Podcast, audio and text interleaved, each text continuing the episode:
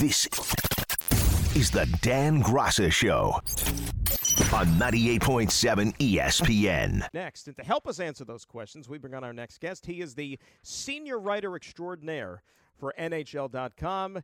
He is New Jersey's own Dan Rosen. Daniel, how are you, my friend? Things well? Things are good, Dan. Thanks for having me on. Oh, no complaints whatsoever. Real quick, um, before we get into the Rangers stuff, Devils game Yep. two tonight. They're sticking with Akira Schmidt. There was some speculation as Yep. to whether or not he might go back to Vanecek. After all, he was the guy who got them to the playoffs, had a great season. Schmidt struggled in game one. Are you surprised that they're sticking with the kid here tonight in what amounts to a pretty important game, too? No, not at all, actually, because uh, as good as Vanecek was this season, and he played a huge role in them getting to where they are, Schmidt's a big reason why they are where they are right now. And it was not a great game one, but it wasn't a great game one for the Devils as a whole. They're kind of making that their thing right now. They can't make game two what it was for the Rangers series either, because it's unlikely you're winning four or five two series in a row against two good teams. But I'm not surprised at all that Schmidt is back in net. The reason being is before he played in game three against the, the New York Rangers, I talked to Marty Brodeur about him, and Mhm. he said one of the things about him was the size. Like the size, he's bigger than Vanecek, and his size matter. Like it's, he's six five, six two. Goalie sees a little bit over the top more. It helps. And the other thing he said, and we saw it in the Ranger series, is when he makes a save and he's on his game, it spreads calm through the entire team. And Vanecek is a little more violent, I think, with his movements and his saves. Schmidt is a little bit more smooth. Doesn't mean one's better than the other, but we saw it against the Rangers that that calm spread through the team when they needed it, and that confidence came from that. And I'm not surprised at all after losing game one that they went back to him because of that.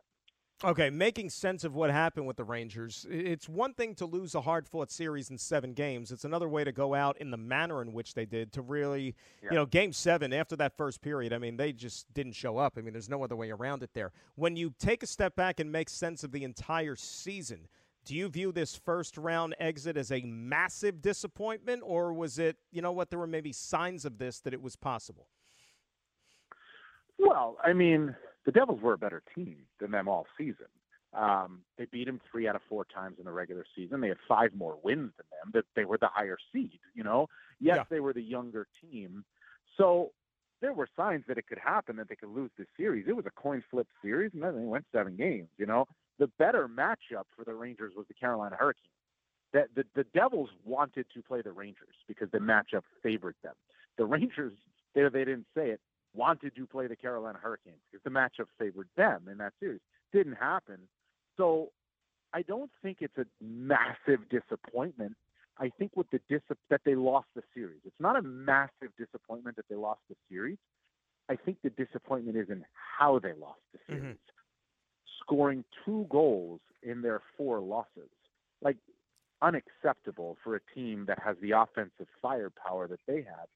Not as if the New Jersey Devils were a defensive dynamo this season. You know, I mean, they were good, but they weren't a defensive dynamo. They didn't have an all-star goalie in net. They, you know, like it's it's a team that relied on its speed all year long, still does. And you saw the Rangers were able to slow them down and exploit them at times, right? But then the games where they couldn't do that, they didn't have anything. And there was no other thing for them to go to. There was no secondary game plan for them to go to when they couldn't slow the Devils down. And I think that's a big issue. And it's how they lost the series, not that they lost the series. And that is the reason why we're still talking about it here. It's not that because they lost the seven game series and the first round. It's it's because in the manner of which they did. Well, and you also look at it in the fact this roster was constructed by Chris Drury to win a cup, right? I mean, when you go out there at Correct. the deadline and you bring in guys like Patrick Kane, who ultimately did very little in this series, Vladimir Tarasenko, who had his moments, certainly more than Kane, at least in those seven games. But when you come up short like this, you know, it's probably tough to rationalize because you kind of, I'm sure, they're left asking themselves, okay, where do we go from here? Because guys that you rely on all season long, and especially once the playoffs roll around, some of them came up really empty in this series. Well, Panarin didn't have a point Sure. after game one. Zibanejad scored one goal in the series. Kreider was good. He, had, he obviously got his goals. Tarasenko had three goals. So you can't really get on him too much. But they all didn't score when it mattered. I mean, they got shut out in games five and seven. So they're all culprits for this, right? I mean, but yes, Chris Drury went all in at the deadline. He went after the higher, highest end guys that he could go after. And I can't blame him. Nobody was saying at the time, why is he doing this? Everybody was like, wow, look at what he's doing. But if you really look and analyze it, the Rangers went on a run last year, and they went out and got guys like Andrew Copp and Frank Vatrano and Tyler Motte, who, by the way, they did get again this year. But they went on a run with those guys, and those guys are guys who fill roles. They don't have to have the puck. They don't have to demand the puck. Right. Patrick Kane never quite got comfortable in New York because his game is predicated on demanding the puck and having it on his stick and controlling the game. They got guys that do that already. You know what I mean? Like they already got guys that do that. So like that's Panarin's game, right? I, I mean, so it's it's never quite fit. I think there's a lesson to be learned here that when you have high end talent already, you don't necessarily have to go out and get all stars. You need to go out and get guys like Copp and Vatrano who can fill spots, won't demand the puck, but can score and be part of this the, the solution, not brought in to be the solution when you don't necessarily need to bring guys in to be the solution. But I got to tell you, nobody was saying that when they brought these guys in, me included. Right.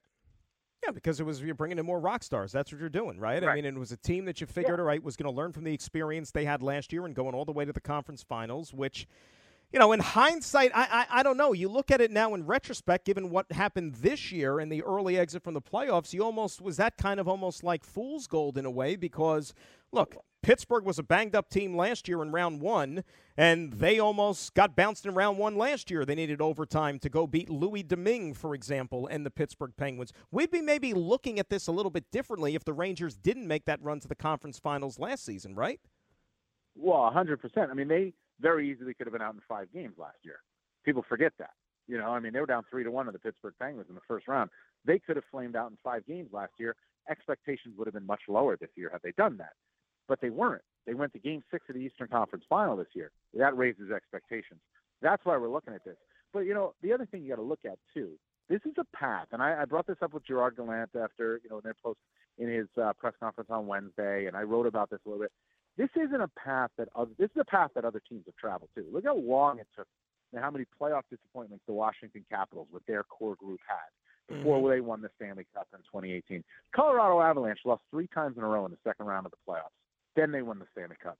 The Tampa Bay Lightning got swept by the Columbus Blue Jackets after winning the President's Trophy and setting records. Then they won the Stanley Cup and they did it again. So like it's a the, the Blues didn't make the playoffs the year before they won the Stanley Cup. So we've seen this path. It's part of what the journey is to winning a Stanley Cup. Will the Rangers ever get there? I, I don't know. But the fact is, it's going to be a very interesting off season for them. But their guys are signed.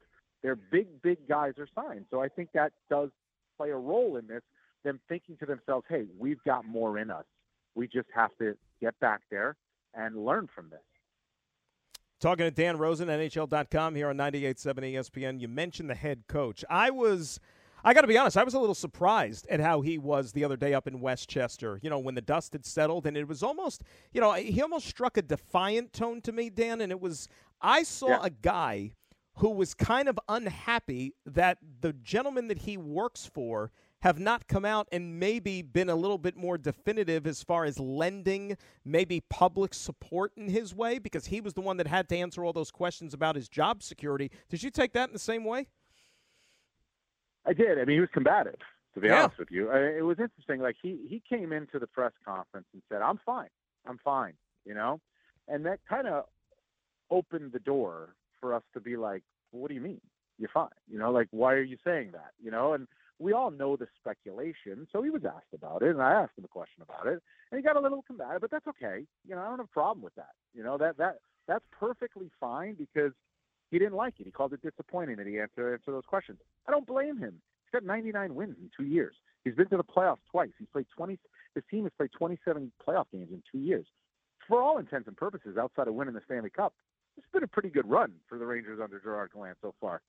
But the speculation exists because we haven't really heard anything from Chris Drury or anybody with the Rangers regarding this.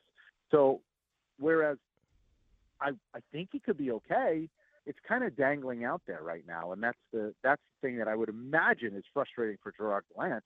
Unless privately he's been told by Chris Drury and the Rangers, "You're fine, don't worry about it." Do you think? He, I mean, I mean, do you think he's coming back, or do you think they're actually going to make a change? I just think, and look, it's hockey, and I know that in hockey, you know, coaches are hired to be fired, maybe more so than any of the other major sports, and then they land on their feet again, and they could be successful.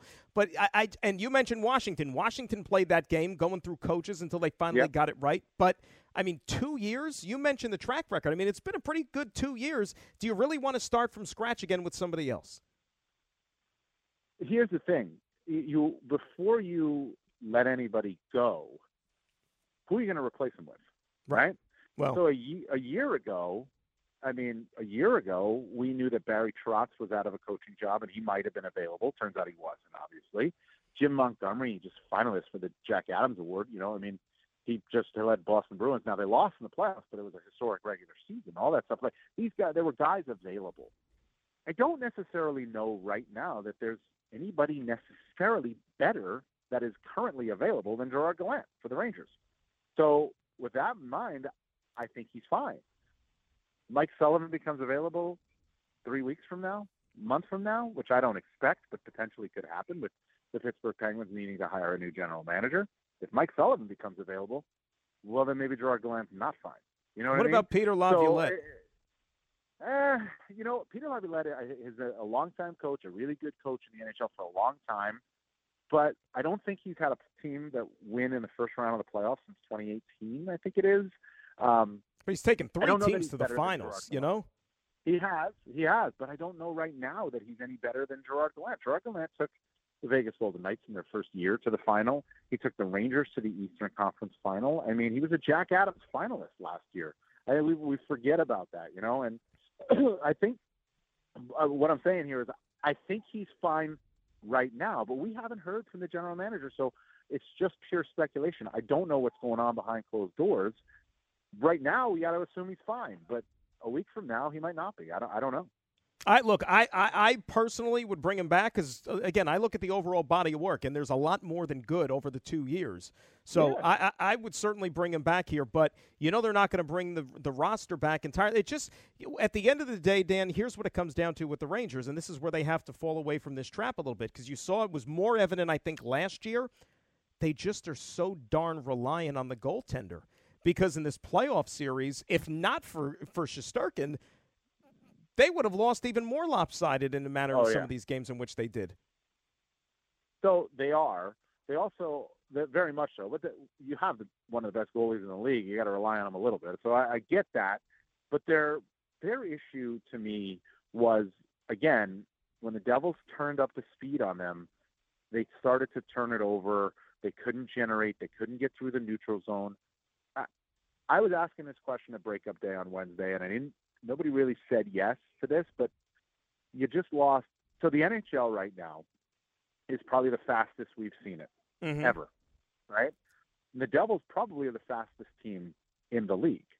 Well, I don't know if that there's a way to quantify this, but doesn't that wouldn't that make them one of the fastest teams of all time? If the league is as fast as it's ever sure. been, and they're the fastest team in the league, right? The Rangers need to get faster. They, they, they need to play faster. They need to move the puck faster. They need to look for shots faster. They got hesitant. They pass it around, try to go east west. It never works.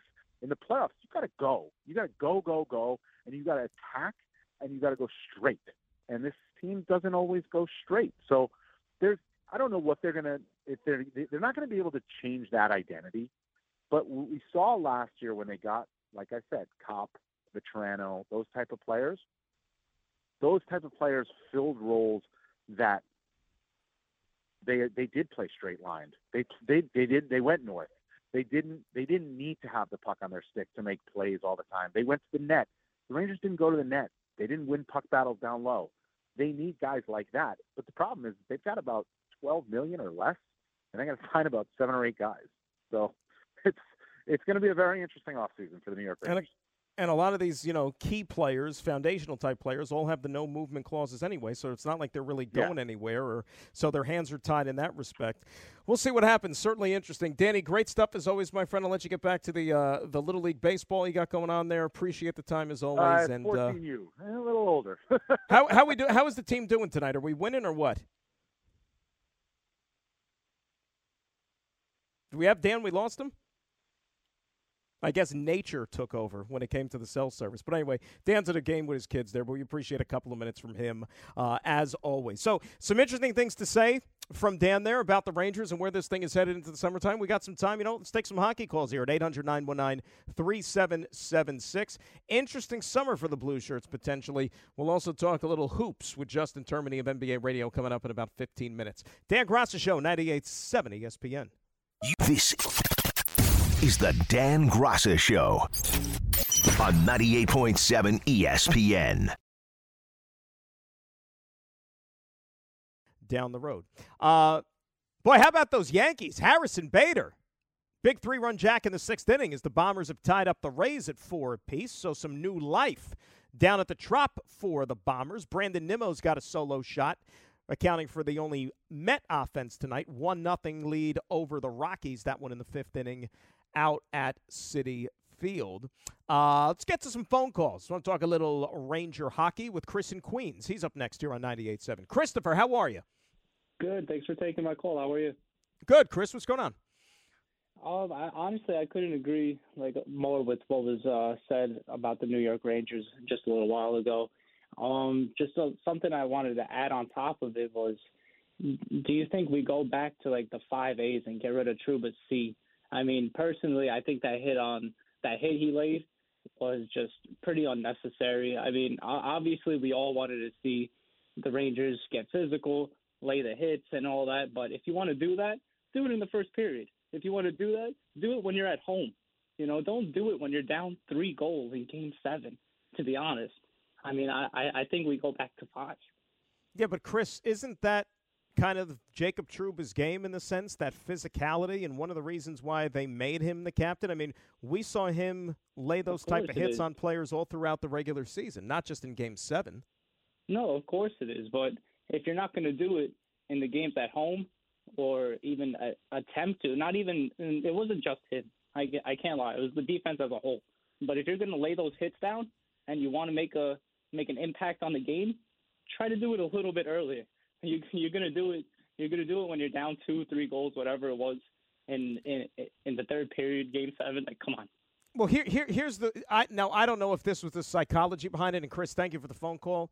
But in that situation, you're trying to jumpstart the team any which way you can, and not just jumpstart the team.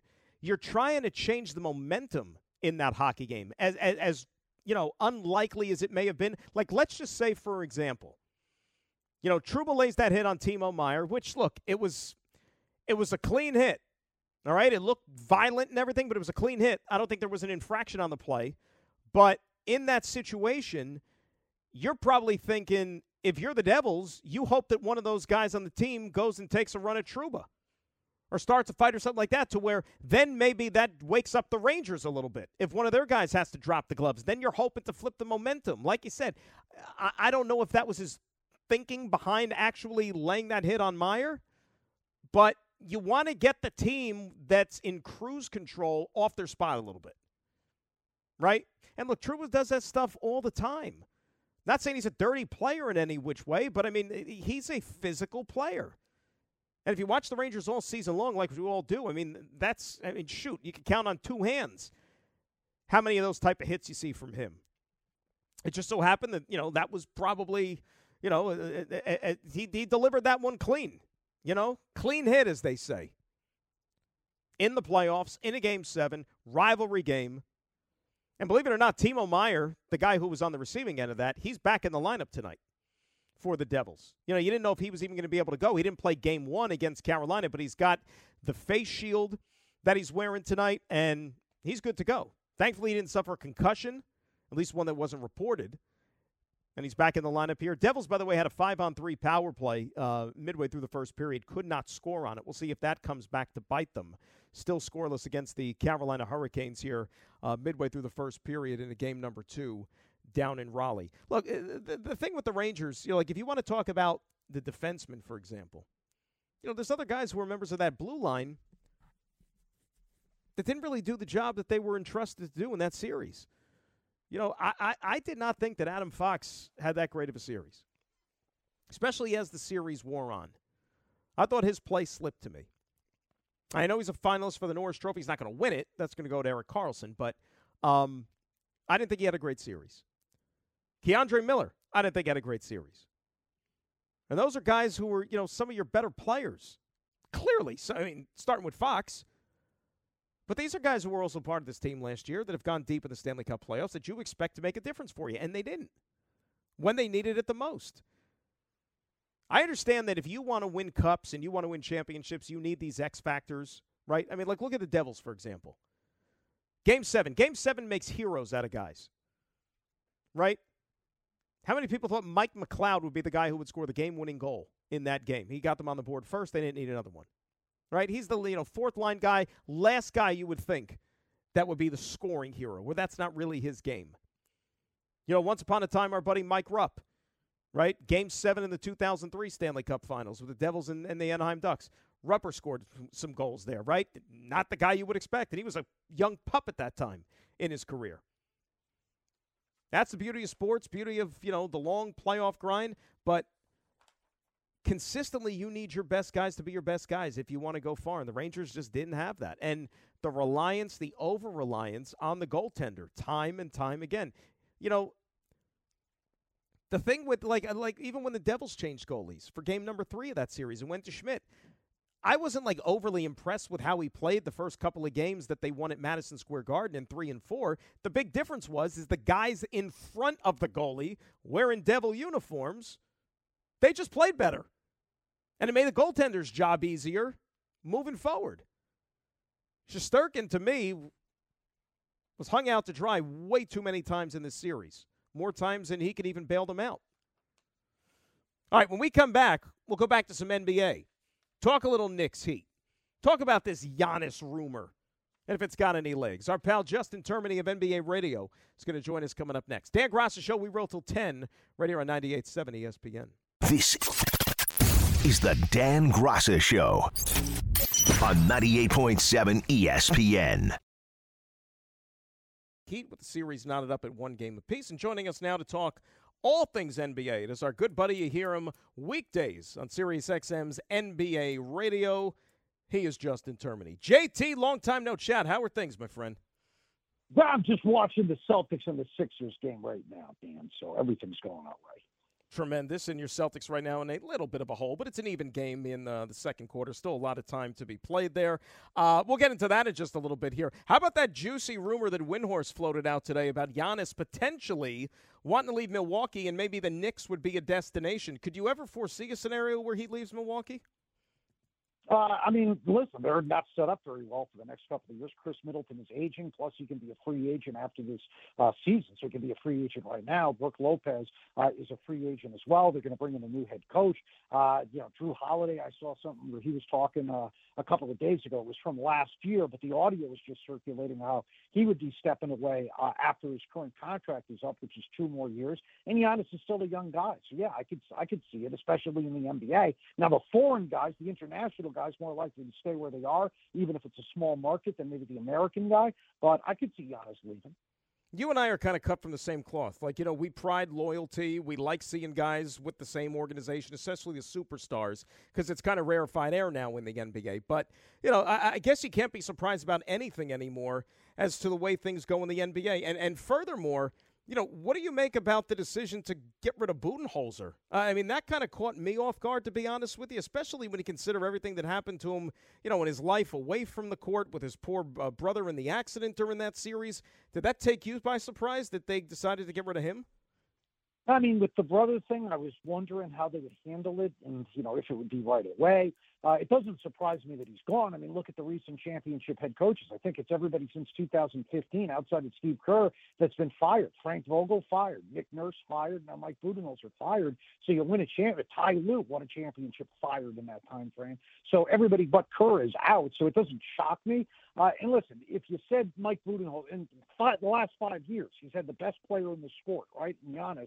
I think if we were to take a, a summary and all the five years, you'd say Giannis been the best player over the span. Budenholzer, regular season coach, he's awesome. Three of the last five years during his time in Milwaukee, had the best record in the NBA. Yet only one trip to the finals, only two trips past the second round. So I think it was a little bit disappointing what he accomplished there with the amount of talent that he had. I, I look at it like Doc Rivers in Boston, his time there, where did Doc overachieve? No, Doc didn't overachieve. Did he underachieve? I don't know if he underachieved, but he did what he, he should have done, I guess. And I guess you could say that about Budenholzer. He didn't get more out of the roster than I think a typical coach would have. Uh, but, you know, he got the championship for you, and I have no issue with them parting ways. Do you think that influences the Giannis decision one way or the other with this move?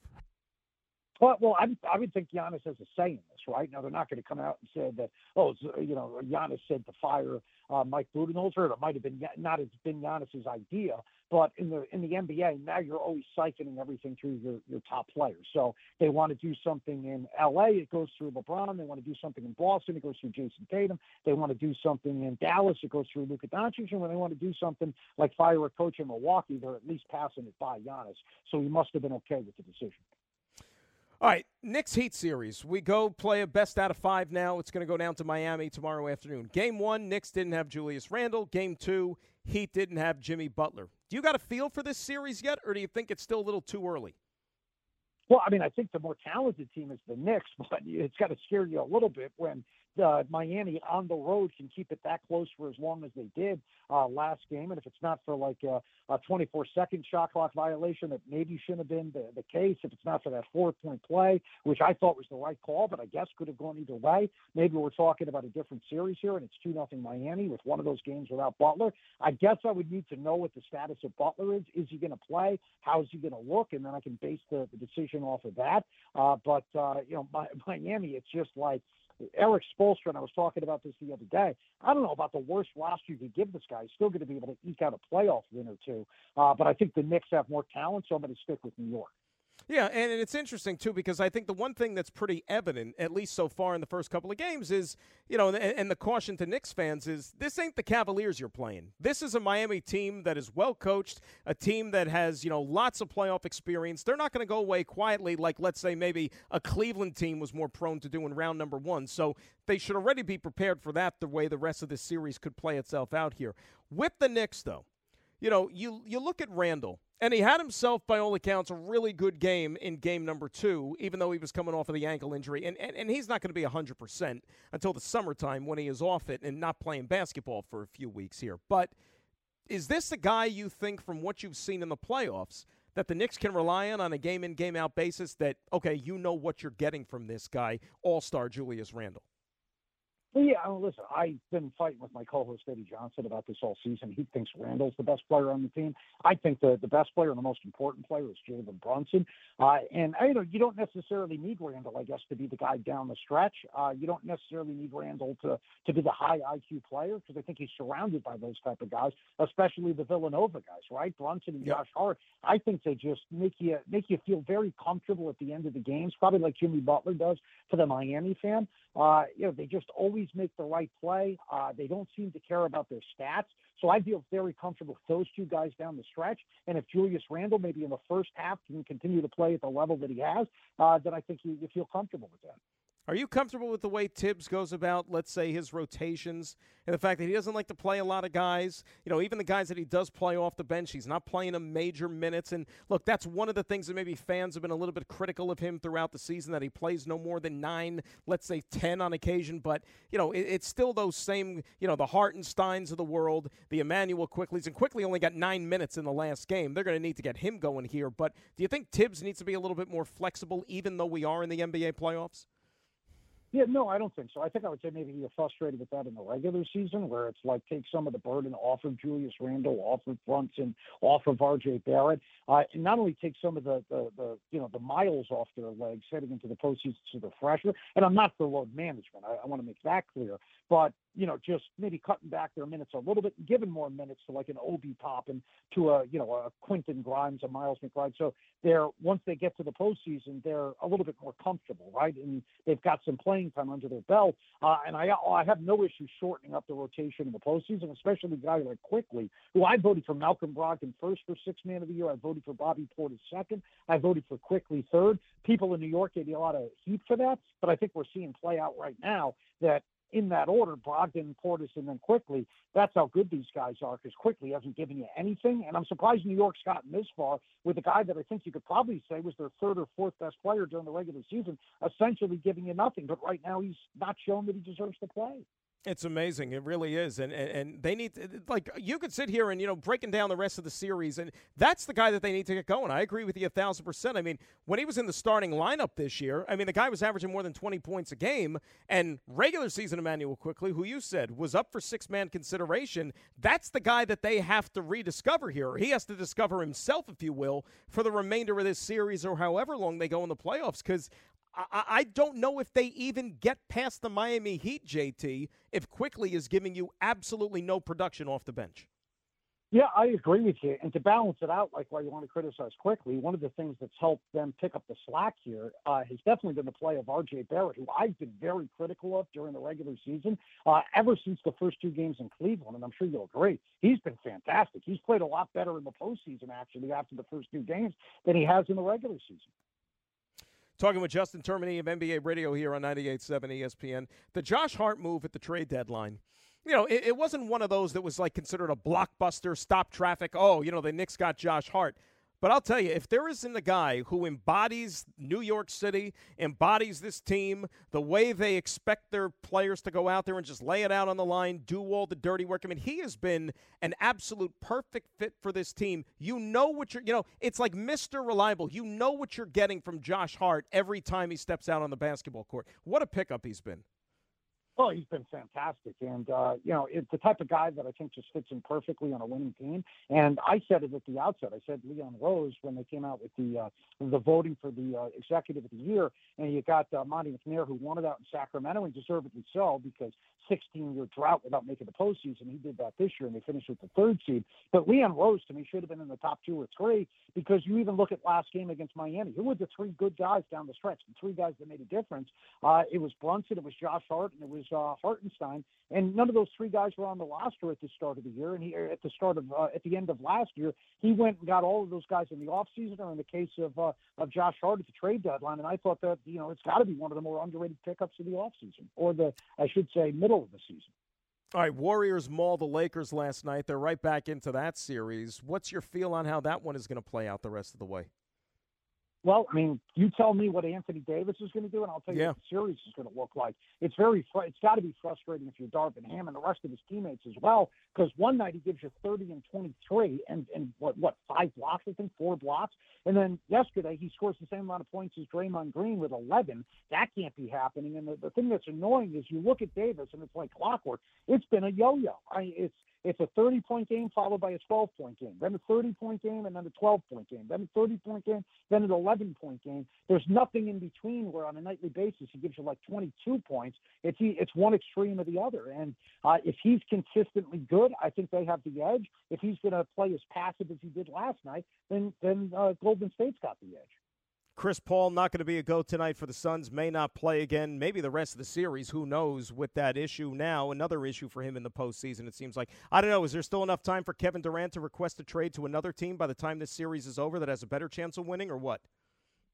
I mean, it, it wouldn't shock me. And here's the thing with Durant: how about being the best player? Like, how about being the best player on the floor in one playoff game? And go back and look this up, and you tell me if you think he's been one of the best players uh, or the best player. So he hasn't been bad this postseason, but they're not paying it like he's not a top 15 to 20 player, and you're not giving up all that those trade assets for him to, you know, to be good. He's supposed to be the best player on the floor. And if you go back to last year against the Celtics in the first round, he was not the best player on the floor in any of those four games. Okay. Then this year, even though they got out of the first round, Kawhi's the best player on the floor one game. Devin Booker's the best player on the floor the other games that Phoenix won. Then in this series, Jamal Murray best player on the floor, Jokic best player on the floor. Durant's played at least 11 consecutive postseason games where he hasn't been the best player on the floor. I can't imagine saying that about like Giannis or Jokic or you know LeBron or even Jimmy you know, Butler. That ill, Jimmy Butler. I mean, those guys aren't going 11 straight games, so they're not the best player on the floor in any of them. So he's got to step up and uh,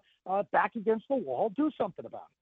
I don't disagree with you at all. And it doesn't look like it's going to be a happy ending for him out there in the desert, at least not this season. And look, there's always the built in excuse again. You know, Chris Paul goes down. That's why they didn't beat Denver. But you never know. Maybe they'll be in for, or we'll be in for a little bit of a surprise tonight if they could somehow rise up on their home floor. We shall see. JT, I'll let you get back to your uh, Celtics and Sixers. Appreciate a couple of minutes as always, my friend. Enjoy the rest of the uh, playoffs. We'll do it again real soon. All right, bud? All right. Well, call me later if the Celtics start losing. I'm not going to watch the game. I, am going to want to be busy. So call me back. I'll come on a second time. There you go. All right, buddy. You'll be good. There is uh, Justin Termine. He's a character. Sirius XM NBA radio. Certainly knows his hoops. Uh, appreciate a couple of minutes from him. 800 919 3776. And uh, Boston has a five point lead late in the second quarter right now over the Philadelphia 76ers. What he, hey, what he said about Durant is true. And look, you know that we sat here and spent countless hours countless hours when that whole thing fell apart in Brooklyn and with him wanting to trade out of there and wanting to go to Phoenix. I mean, we ripped him pretty good for a good long while. And, you know, I think that there's people back here, especially if you are rooting on the Brooklyn side of things, that maybe you're not getting a little bit of satisfaction over the fact that they may be uh, a, a, premature exit again in round number two of these playoffs, as it looks like they're up against it uh, with these Nuggets. 800 919 3776 is the telephone number. We'll get into some football in our final hour. Jordan Raanan will join us, talk a little giant football. We roll till 10 on this Friday. Dan Graca Show, 98.7 ESPN.